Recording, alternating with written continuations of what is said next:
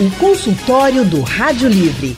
Faça a sua consulta pelo telefone 3421 3148. Na internet www.radiojornal.com.br. Você que está me ouvindo agora já teve um pigarro ou tem um pigarro? É aquela sensação ruim, né? Parece que a gente tem alguma coisa na garganta, tipo uma secreção assim, e a gente fica ali pigarreando, enfim. Pigarro é um dos sintomas de problemas respiratórios. Por exemplo, gripe. Às vezes a pessoa tem uma gripe e fica ali, ataca a garganta e fica com aquele pigarro, né? Mas tem muitos outros problemas também que podem levar ao pigarro.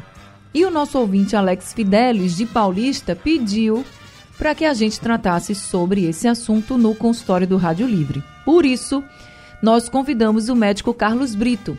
Dr. Carlos Brito é clínico geral, integrante do Comitê Técnico de Arboviroses do Ministério da Saúde, professor e pesquisador da Universidade Federal de Pernambuco e também é pesquisador colaborador da Fundação Oswaldo Cruz. Dr. Carlos Brito atua no Hospital das Clínicas e também atende em consultório particular lá no Hospital Jaime da Fonte. Doutor Carlos Brito, muito boa tarde. Seja bem-vindo ao consultório do Rádio Livre. Olá, como vai? Tudo bem? Tudo bem, doutor. Muito obrigada por estar aqui com a gente, viu? Estou à disposição. Quem também está conosco hoje no consultório do Rádio Livre é o doutor Rafael Dália. Dr. Rafael Dália é pesquisador do Departamento de Virologia e Terapia Experimental da Fundação Oswaldo Cruz, a Fiocruz, e ele é doutor em Biologia Molecular. Doutor Rafael Dália, muito boa tarde. Também seja muito bem-vindo ao consultório do Rádio Livre. É, boa tarde, Anne. Boa tarde, ouvinte do Rádio Jornal. Um prazer estar com vocês aqui novamente. Prazer todo nosso em tê-lo com a gente também aqui nesse consultório. E eu quero também já chamar os nossos ouvintes a participarem. Você que está nos escutando agora de qualquer lugar do mundo pode participar com a gente, mandando mensagens para o nosso WhatsApp. 99147 8520 é o número do WhatsApp da Rádio Jornal. Se você quiser ligar aqui para a Rádio Jornal para conversar ao vivo com o Dr. Rafael, com o Dr. Carlos, também fica à vontade. Mas o número para você ligar é diferente.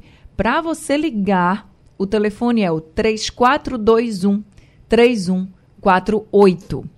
Deixa eu começar então com o Dr. Carlos. Dr. Carlos, vamos começar então pelo pigarro. Desde que a gente falou que ia fazer esse consultório, muita gente já começou a mandar mensagem aqui para a gente. Então, o que, que um pigarro pode dizer, por exemplo, da nossa saúde? Na verdade, Anne, o, o pigarro é um sintoma que está relacionado a várias doenças. Então, causas, existe o pigarro crônico, que é aquele que a pessoa passa dias, semanas, meses com essas, esse desconforto na garganta, né? como você bem descreveu no começo, é uma sensação de que a garganta está irritada e a gente fica querendo limpar. Quando a gente limpa ela, fica fazendo esse barulhinho o tempo todo e às vezes pode até sair um pouquinho uma secreção esbranquiçada. E o pigarro ele pode ter várias causas. Então tem o pigarro crônico e o pigarro de forma aguda, né, que está relacionado principalmente às infecções. E quando a gente tá com esse pigarro, por exemplo, que já está demorando um pouquinho, doutor, porque às vezes começa, como o senhor falou, né, com um problema respiratório, uma gripe, um resfriado, enfim, e vai perdurando, perdurando, e você já não sabe o que fazer. O que, que pode ser feito? Isso. Primeiro é preciso identificar as causas, né? Pigarro crônico, e depois a gente pode voltar a falar no pigarro agudo, mas o pigarro crônico atualmente está relacionado a vários fatores. Um deles, o mais frequente, é o tabagismo, né?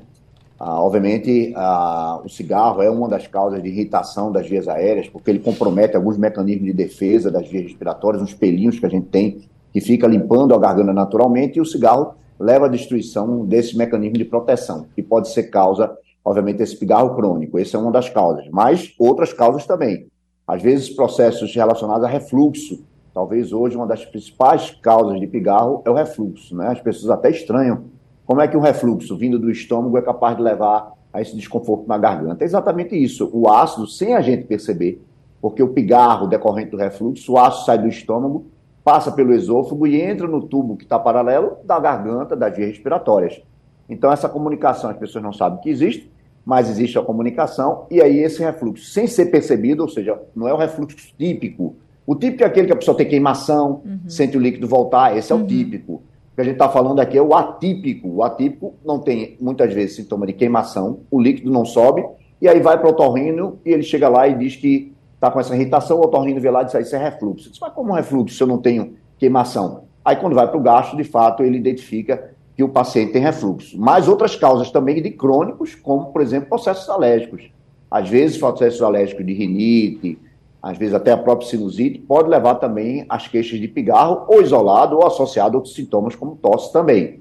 E não esquecer que um pigarro persistente, inclusive causado por tabagismo, ou se a pessoa não for fumante por outras causas, tem que afastar, inclusive, apesar de ser menos frequente, até câncer, às vezes laringe, pode ser causa do pigarro também. Claro que essas não são as causas mais frequentes. As mais frequentes que eu falei são aquelas que eu referi anteriormente. Isso da forma crônica, mas depois uhum. a gente pode voltar para os quadros agudos, que talvez sejam mais frequentes, e essa época do ano, principalmente, começa a surgir esses casos dos resfriados, da gripe e dos processos infecciosos agudos, que é uma preocupação também. Era nesse ponto que eu queria chegar agora com o doutor Rafael, essa coisa do. A gente tá. A gente saiu do verão, a gente está entrando no outono, depois de um inverno, e a mudança do clima está muito grande, né? Então, esse é um momento em que a gente tem realmente mais casos de gripes, resfriados, né, doutor? Dessas doenças respiratórias, né? É isso, com certeza, Ana. Inclusive, é, existe mais de um, um bilhão de casos notificados de gripe por ano em todo o mundo, né?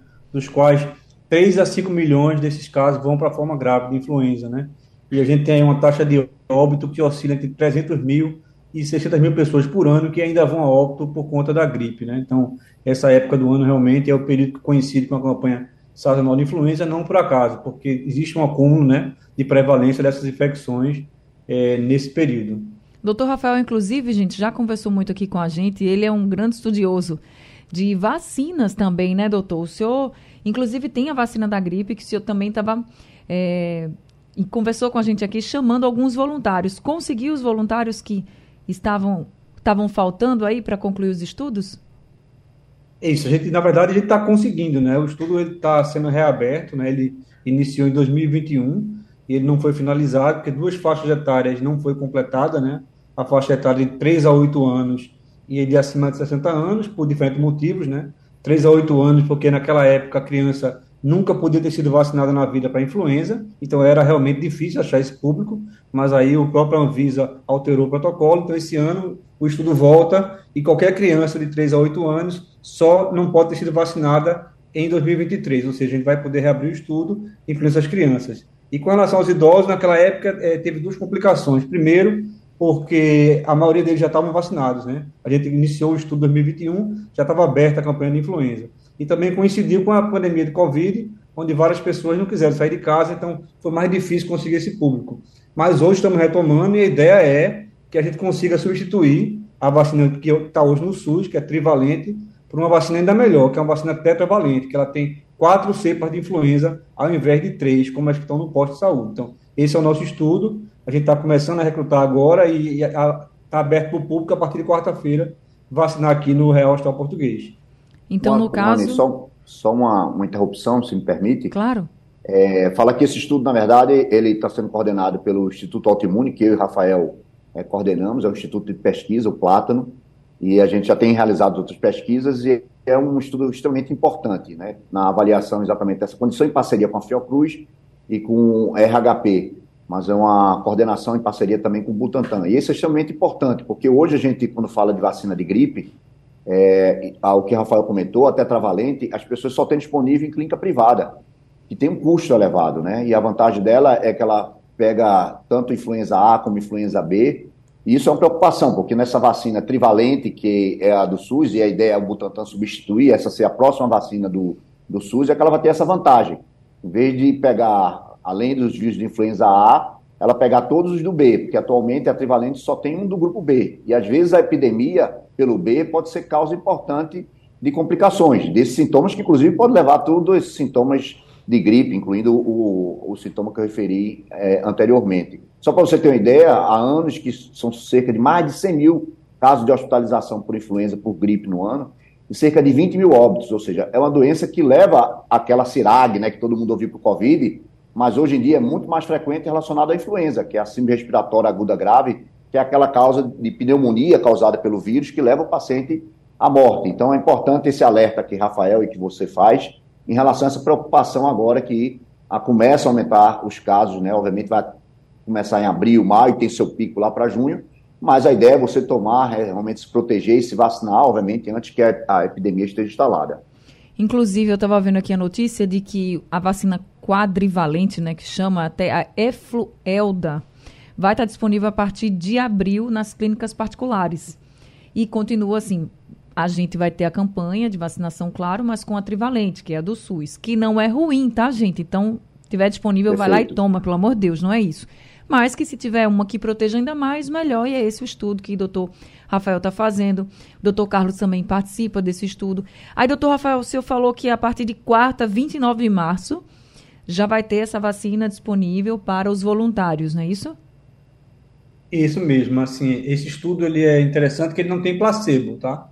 É, qualquer pessoa que vem aqui ao Hospital Português vai sair daqui vacinada contra a gripe. Então, a gente vai comparar a eficiência da tetravalente com duas cepas trivalentes, que são as cepas que o Butantan já disponibiliza há mais de 20 anos para o SUS. Então, só que a pessoa que for vacinada aqui, ela tem quatro vezes mais chance de tomar a tetravalente em relação à trivalente. Mas todo mundo sai vacinado e vai ter um acompanhamento médico aqui para uma equipe multidisciplinar, ou seja, só tem vantagem em participar desse estudo.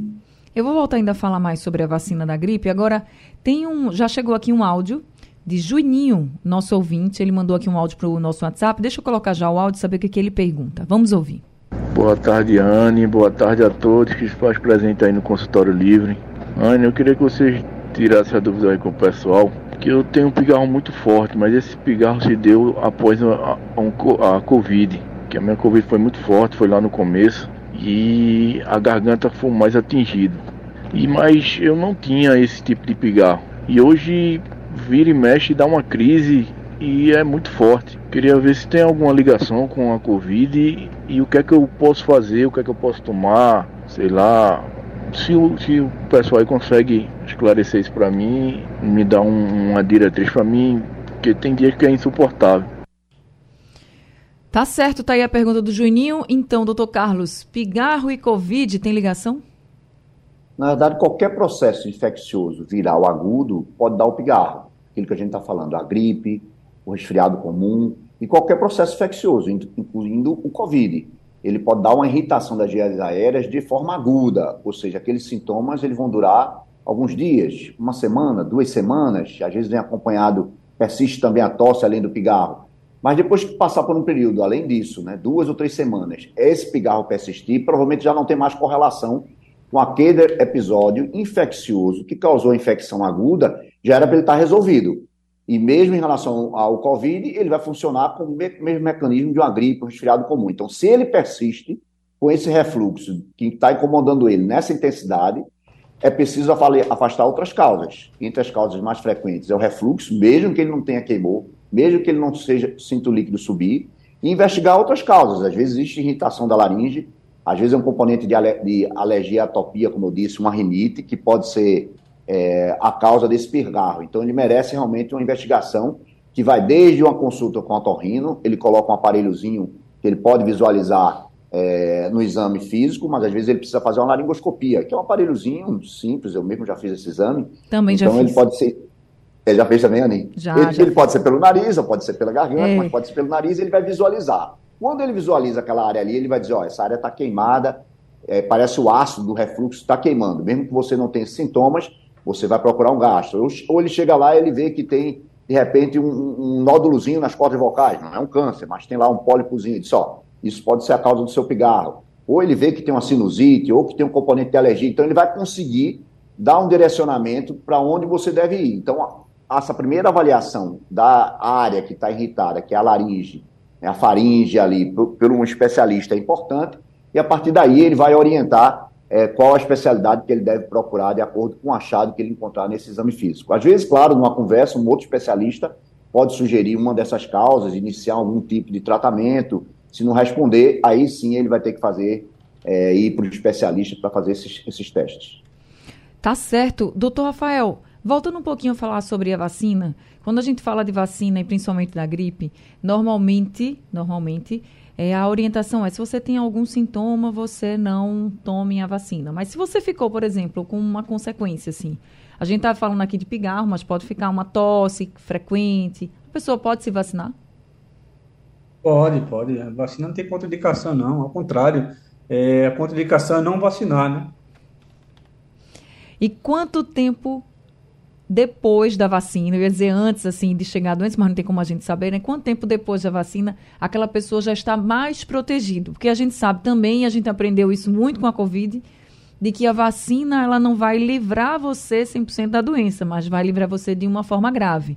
Então, quanto tempo depois de você se vacinar, você já está ali num período assim, não, essa pessoa que já está mais protegida?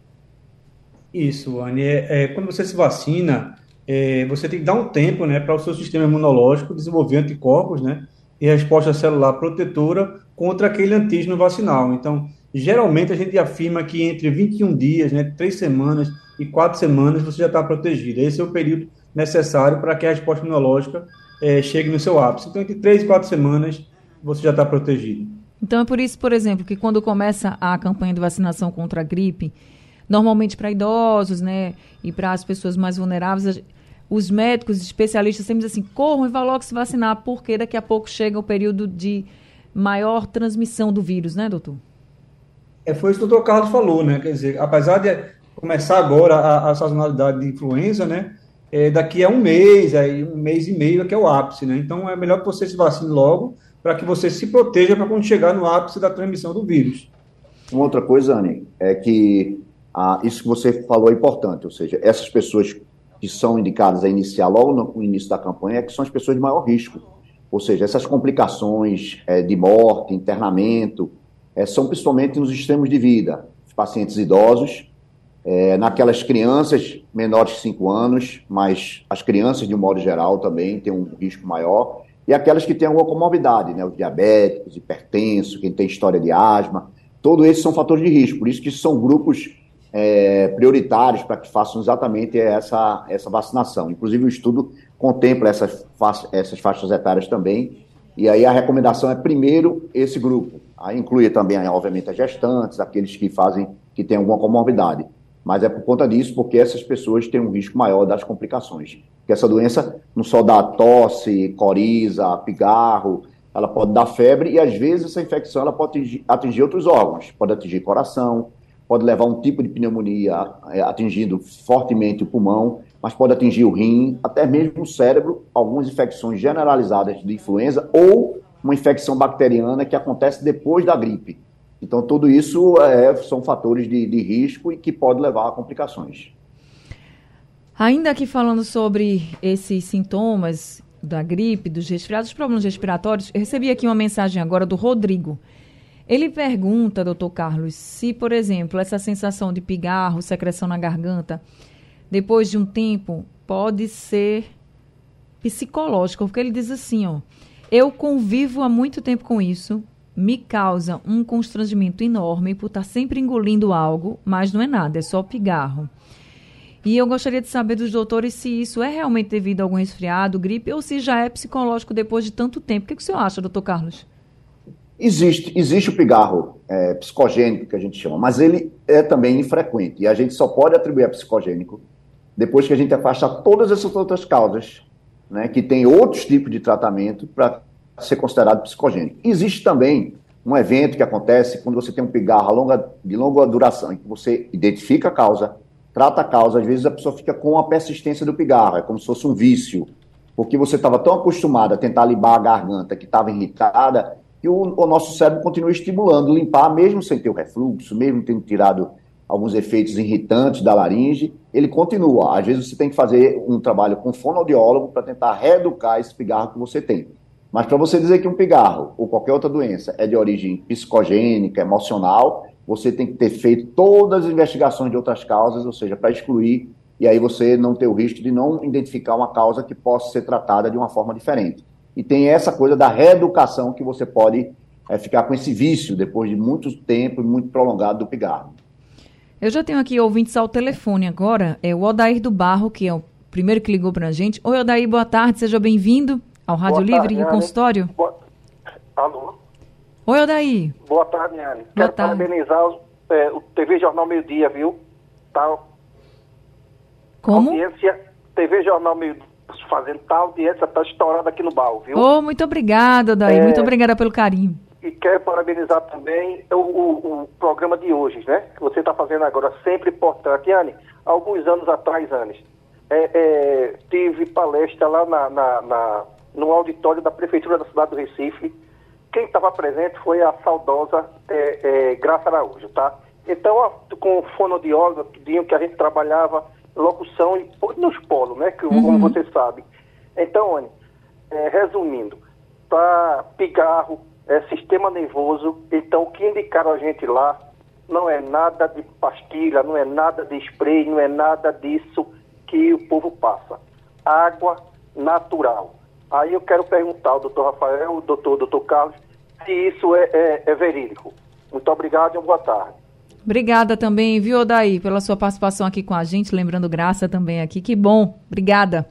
Doutor Rafael, você pode ajudar o Odaí? Eu prefiro o doutor Carlos, né, que é o médico da, da, da, conversa aí, que ele, que ele responde a sua pergunta.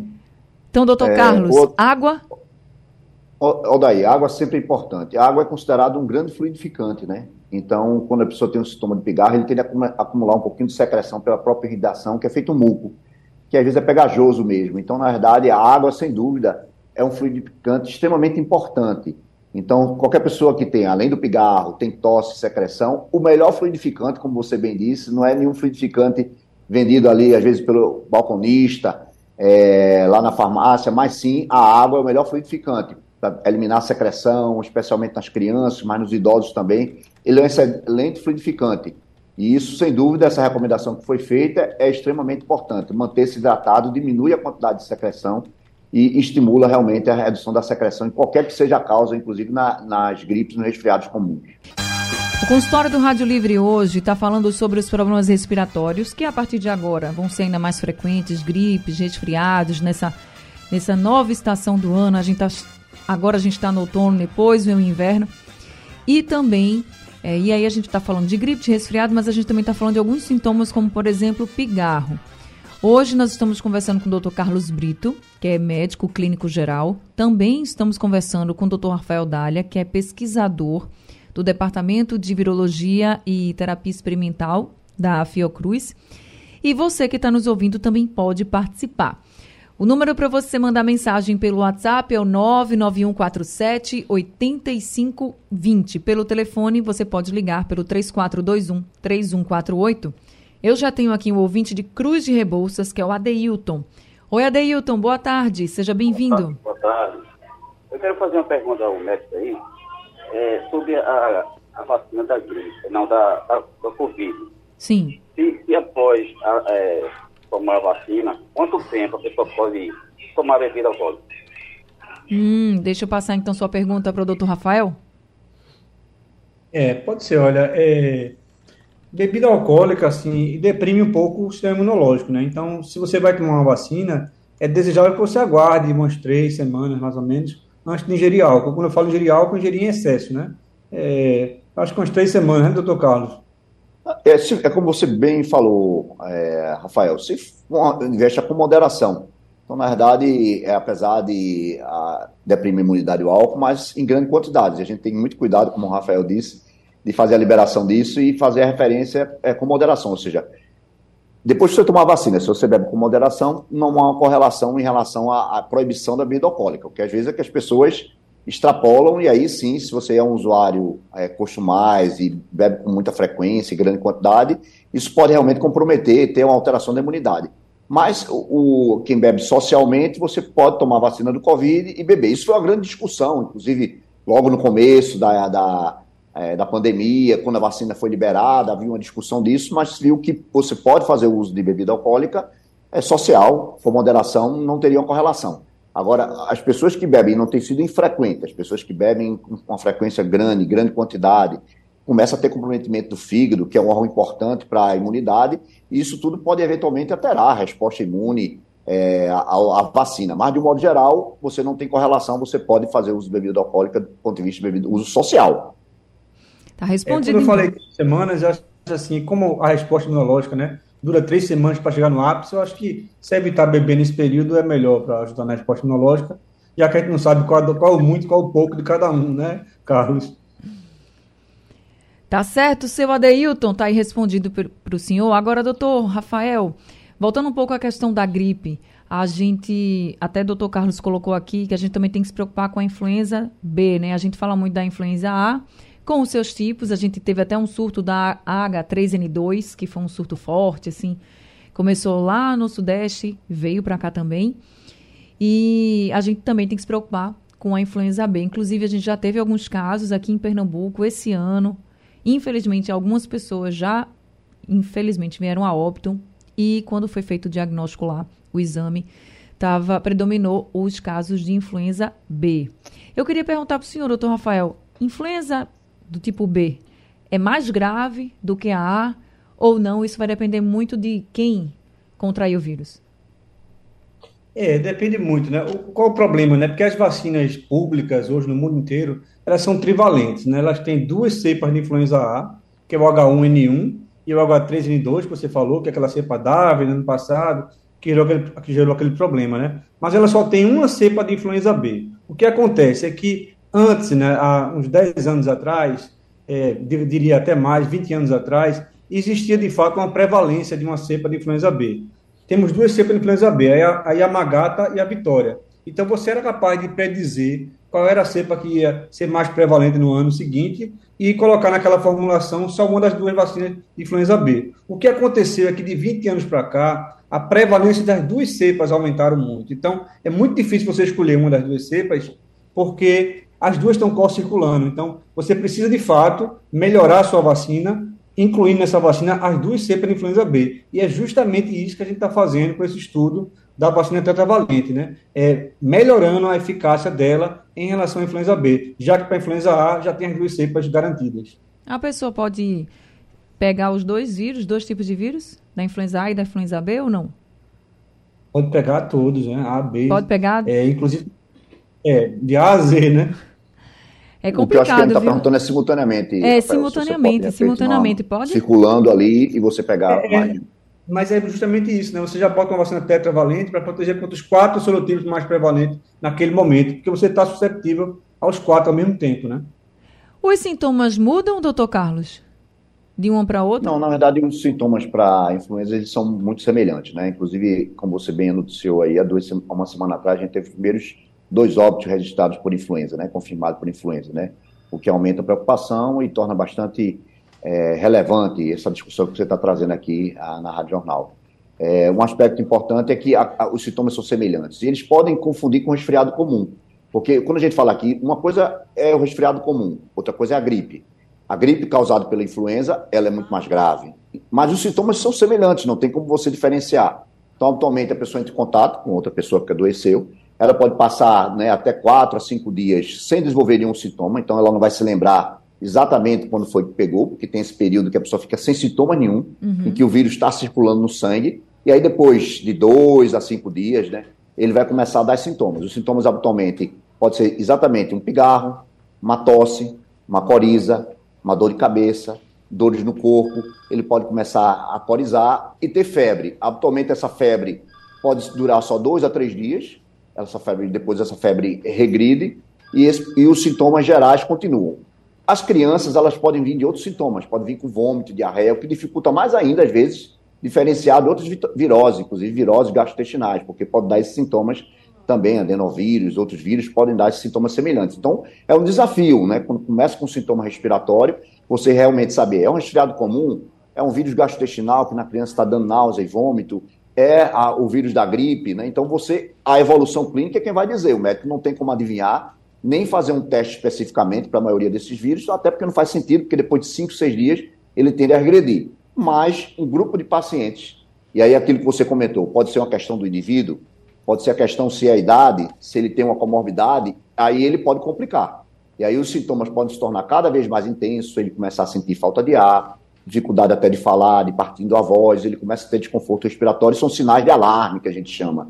A criança ficar muito sonolenta, é, os idosos ou menos adultos ficar desorientado, começar a ter vômito, sinais de hidratação, a pele seca, a pessoa começa a ficar com dificuldade até de realizar as atividades habituais, são sinais de alarme, e aí ele pode estar evoluindo né, para aquela síndrome respiratória aguda grave, que o Covid também leva, né? Porque a gente Sim. às vezes associou ao Covid que era só o Covid que dava. Não outras infecções podem levar a esse quadro É, e, inclusive, esses quadros de, de, de pode ser decorrente do vírus da influenza B, às vezes até 25% dos casos, ou seja, um quarto dos, dos casos, né, pode ser até um terço, decorrente dos vírus de influenza, e inclusive pelo B.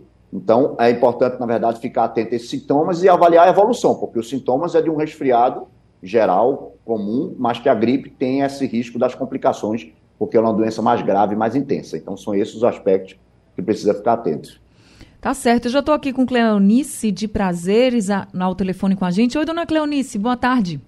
Bem, olha, como é que você está? Estou bem, a senhora? Eu amo demais falar com você, viu? Estou bem, graças a Deus. Apesar que eu já fiz cirurgia dos meus dois olhos, estou muito bem e eu já tomei já essa bivalente já. O pessoal tem medo de tomar vacina. Quanto mais vacina tiver, eu tomo. Tá certo. Eu tenho, eu tenho 72 anos. 62? 72. 72 anos. É, estou aqui firme e forte. Muito bem. Tá certíssima. Então já tomou a vacina contra a Covid, não é isso? Já tomei a bivalente já. Sim, senhora. E me diga, qual a sua dúvida hoje? Não, minha dúvida é porque eu vejo o pessoal aí dizendo que tomar a vacina vai morrer, vai virar jacaré, sei o quê, e não toma vacina. Aí só vive tudo com gripe e morrendo. E a senhora sempre se vacina contra a gripe também? Me vacino, me vacino. Agora, a gripe, a, a, a vacina da Covid todinha eu tomei. A última foi essa bivalente que eu tomei agora no mês de fevereiro. Tá certo. Dona, Dona Cleonice, obrigada, viu, pelo exemplo que a senhora trouxe aqui pra gente. Sim, quando você estiver no rádio, sempre fale no meu nome, viu? Tá certo, sim, Você senhora. tava- você estava conversando com o índio, eu estava abimada porque eu conheço ele. Ah, tá certo. obrigada, viu? Um abraço pra senhora. Obrigada, para você também. Até mais, dona Cleonice. Doutor Rafael, dona Cleonice aí um exemplo, né? Já tomou a vacina contra a Covid, a bivalente, já está esperando aí a vacina contra a gripe. Aí ela trouxe essa história da bivalente e eu queria lhe perguntar: quem tomou vacina contra a Covid e quiser participar do estudo da vacina, da nova vacina da gripe, pode?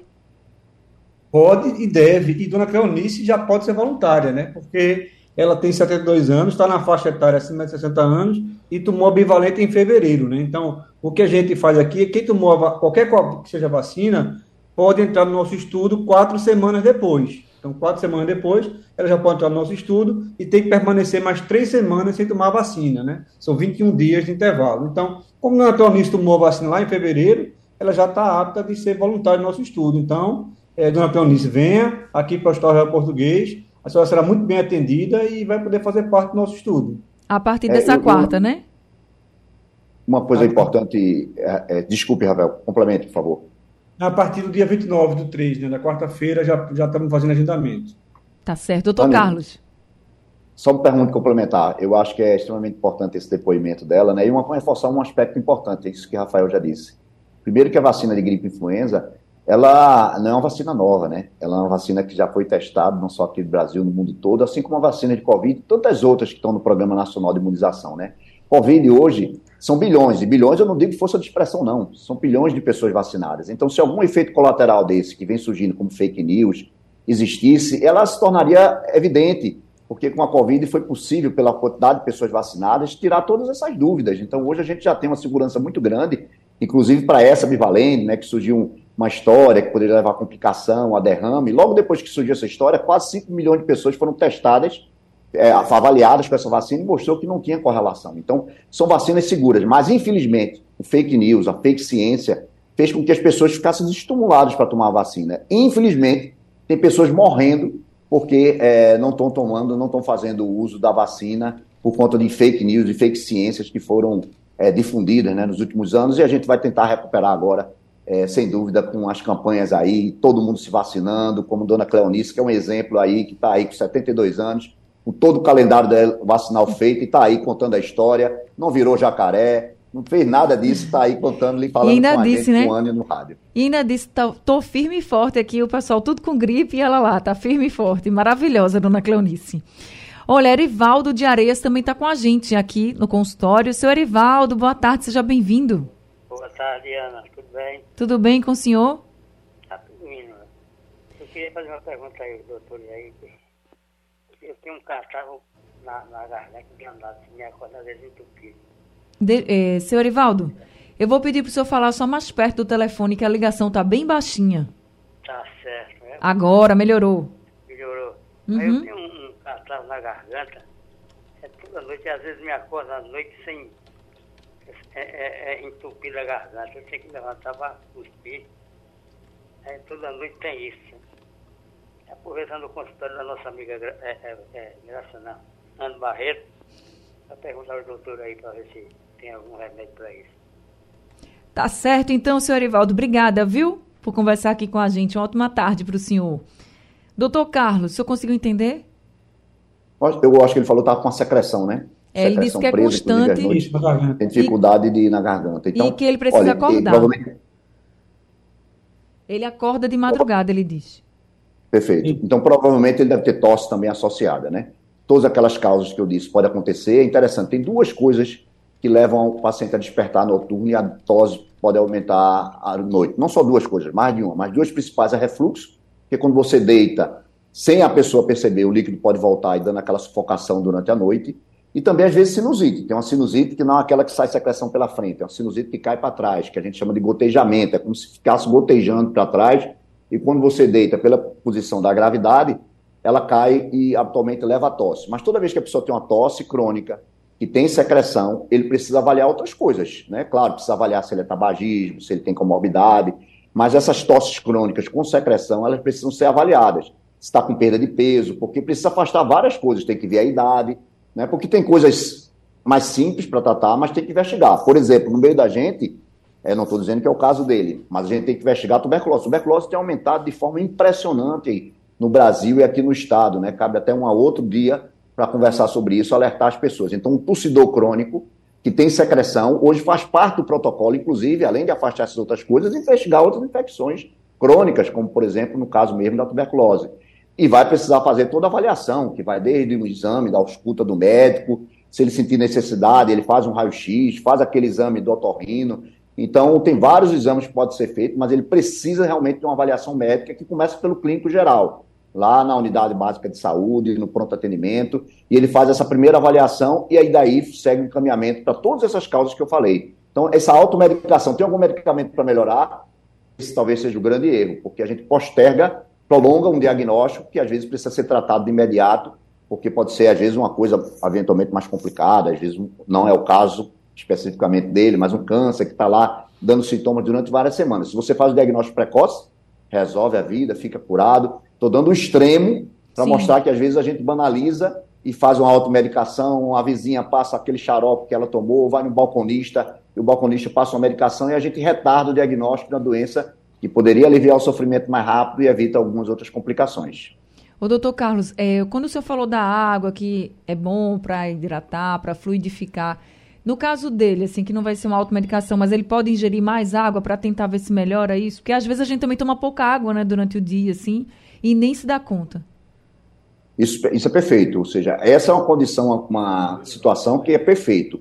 Ele tomar bastante líquido, esse é o melhor fluidificante para aliviar ele na questão das secreções. Então, esse, sem dúvida, é melhor do que ir lá para o balconista que às vezes prescreve uma medicação para tosse, chamado codeína, e faz essa medicação, essa medicação pode ser um problema, porque a tosse, a gente costuma dizer que é o, o feito cão de guarda na casa, ou seja, ele é um sinal de que as coisas estão, tem alguma coisa estranha ao redor, Uhum. para você tomar providência. Se você bloqueia ela, você evita essa defesa, né, de expulsar a tosse, né, de necessitar de investigação. Então, a automedicação pode bloquear a tosse, não resolve o problema, e pelo contrário, piora principalmente esses xaropes que às vezes o pessoal passa por aí. Então, líquido é melhor do que qualquer xarope. Doutor Carlos, e para quem está começando agora a ter o pigarrinho? E aí, como o senhor falou que queria detalhar mais sobre o pigarro agudo, como é um começo, a gente já pode falar que ele é agudo, né? Isso, se começa já com 24, 48 horas, com a sensação de desconforto na garganta, sentindo a garganta irritada, aí até a pessoa diz assim, eu estou sentindo, não estou me sentindo muito bem, a garganta está irritando, eu acho que eu vou gripar. Esse é o termo que a gente usa na prática clínica e, de fato, esse pode ser o primeiro sinal. Às vezes o pigarro e esses sintomas começam um pouquinho de coriza, começa o pigarro, a sensação de irritação, ele dura 24, 48 horas. Então, nesse período, provavelmente pode ser que ele esteja iniciando o quadro viral. É, pode ser um resfriado comum e, claro, pode ser até mesmo um Covid. Por isso que aí ele tem que ficar atento, as medidas são essas que você falou, Anny, ou seja, hidratar e observar a progressão dos sintomas, porque aí pode surgir a febre, pode surgir a dor de cabeça. Claro que ele precisa de uma proteção, a gente não tinha essa cultura antes, mas aí tem que usar a máscara, porque evita de levar a transmissão a outras pessoas e ficar atento se começa a surgir sintoma de resfriado comum, porque aí ele se deve se afastar das atividades. As crianças não devem ser levadas à escola, porque uhum. termina contaminando os outros coleguinhas. Né? A gente que trabalha, faz com proteção, e se sintoma progredir, a gente também se afasta. Então, a gente, com o Covid, né, infelizmente, uma pandemia que só trouxe malefícios, mas a gente começou a criar essa cultura de ter cuidado, não só para o Covid, mas de outras doenças infecciosas respiratórias, que é transmitida de pessoa a pessoa, como esse que Rafael está dando aqui, discutindo aqui, a influenza. Mesmo resfriado comum, que você diz, ah, mas eu, se for uma gripe, a influenza tem um risco de complicação. Mas se for um resfriado comum, também limita, você deixa de trabalhar, você fica com sintoma, tem que tomar remédio. Então, se puder evitar isso, melhor ainda, né? Não pensar só naquela que vai complicar, não. Então, essas medidas, na verdade, quando tiver sintomas, ficar atento, não só aos cuidados, repouso, hidratação, se precisar um remédio para dor de cabeça, tomar, ficar atento a sinais de alarme de progressão, e se piorar, aí sim ele deve fazer uma avaliação é, de um médico. Esse resfriado dura habitualmente, esses sintomas mais agudos duram em torno de 4 a 5 dias, depois, em vez de ir piorando, a pessoa começa a perceber que vai melhorando, a febre que surgiu foi pouca, depois desaparece, então é um sinal que está indo cada vez melhor. Então ele pode, na verdade, ficar só no repouso da casa dele sem ter a necessidade de sobrecarregar é, o sistema de saúde, né? Mas não melhorando, um sinal de alarme, de alerta, aí procura a unidade de saúde. É o corpo reagindo, né? Quando a gente vai ver que vai melhorando, é o corpo que está reagindo e está voltando Isso. ao normal. Agora, a gente está chegando ao fim do consultório, e aí, doutor Rafael, Vamos reforçar aqui o pedido para quem quiser ser voluntário da vacina, do, da nova vacina né, para a gripe, que é a tetravalente. Quem quiser participar desse estudo tem que agendar. Agenda como? Vamos lá, Anny, vamos fazer um chamamento aqui, né? Quem for de 3 a 17 anos ou de 60 anos para cima, né, já pode se vacinar. É, pode ligar para o nosso número 99476 2173, repetindo 99476 2173. Esse telefone também é o WhatsApp. Você pode, é, se não quiser falar, pode só entrar em contato pelo WhatsApp. Né? A meta agora é vacinar 2 mil voluntários no Brasil inteiro, são 10 centros de pesquisa, não tem limite por cento, então a gente está aberto aí. E a vantagem que eu já expliquei é que ninguém vai tomar placebo, todos vão sair vacinados, com quatro vezes maior de chance de tomar a vacina tetravalente, e vocês vão ser acompanhados por uma equipe é, especializada de médicos, biomédicos e enfermeiros. Né? Lembrando que participando do estudo clínico não pode ter custo, né, para se locomover até o centro. Então, se quiser vir até o Hospital Português, ao final do atendimento, ele recebe um Pix no valor de 60 reais, porque é justamente para cobrir esse custo do deslocamento até o centro. Né? Então, é, são apenas duas visitas, uma para vacinar, uma para voltar 21 dias depois da vacinação, e vai ter mais três ligações telefônicas durante seis meses apenas. Então, basicamente é isso. É, eu queria só reforçar aqui a importância de ser voluntário, né? Porque essa vacina que a gente está falando é a vacina que vai para o SUS, né? Então, uhum. a gente uhum. vai substituir a vacina trivalente pela Tetra e todos nós, toda a nossa família vai ter acesso a essa nova vacina. Então, se você participar, você vai estar tá ajudando a sua saúde e ajudando a saúde do próximo, né? Porque vai ser a próxima vacina do SUS. E quem for de menor, porque o senhor falou que de 13 a 17 anos precisa ter autorização dos pais? É, dos, dos responsáveis legais, né? Pai Sim. e mãe, caso haja separação e a guarda for unilateral, né? Obviamente, aí só uma das partes é, pode assinar, e em caso de falecimento, em óbito, né? Tiver certificado de óbito, é, mas de forma geral tem que ter a assinatura dos dois responsáveis legais da criança. Doutor Rafael Dália, muito obrigada por esse consultório, viu? E parabéns aí pelo estudo, espero que dê muito certo. Muito obrigado. É, Anne, se você pudesse repetir o número aí, ou se eu posso repetir novamente. Pode repetir, é, sim. 9476-2173, né? A gente já tem gente esperando a ligação de vocês. Participe, gente, é importante. Faz, vai fazer bem para a sua saúde e também para de todos nós, porque essa é uma vacina que vai realmente para o Sistema Único de Saúde. E eu quero agradecer também muito ao doutor Carlos Brito, que também esteve com a gente aqui no consultório do Rádio Livre, trazendo também muitas orientações, tirando dúvidas. Obrigada, viu, doutor Carlos? Obrigado a vocês e qualquer coisa pode procurar também na internet Instituto Autoimune. No Instituto Autoimune você vê também lá a, a, questão da vacina desse estudo também. Lá no Instituto Autoimune você pega outras informações. Tá certo, o doutor Carlos Brito atende no Hospital das Clínicas e também no Hospital Jaime da Fonte. O telefone do consultório particular é o 3416-0000. Obrigada a todos os ouvintes. Consultório do Rádio Livre chegando ao fim hoje. Rádio Livre de hoje também. A produção foi de Gabriela Bento, trabalhos técnicos de José Roberto Camutanga, Edilson Lima e Sandro Garrido. No apoio Valmelo, a coordenação de jornalismo é de Vitor Tavares e a direção de jornalismo é de Mônica Carvalho. Sugestão ou comentário sobre o programa que você acaba de ouvir, envie para o nosso WhatsApp 99147 8520.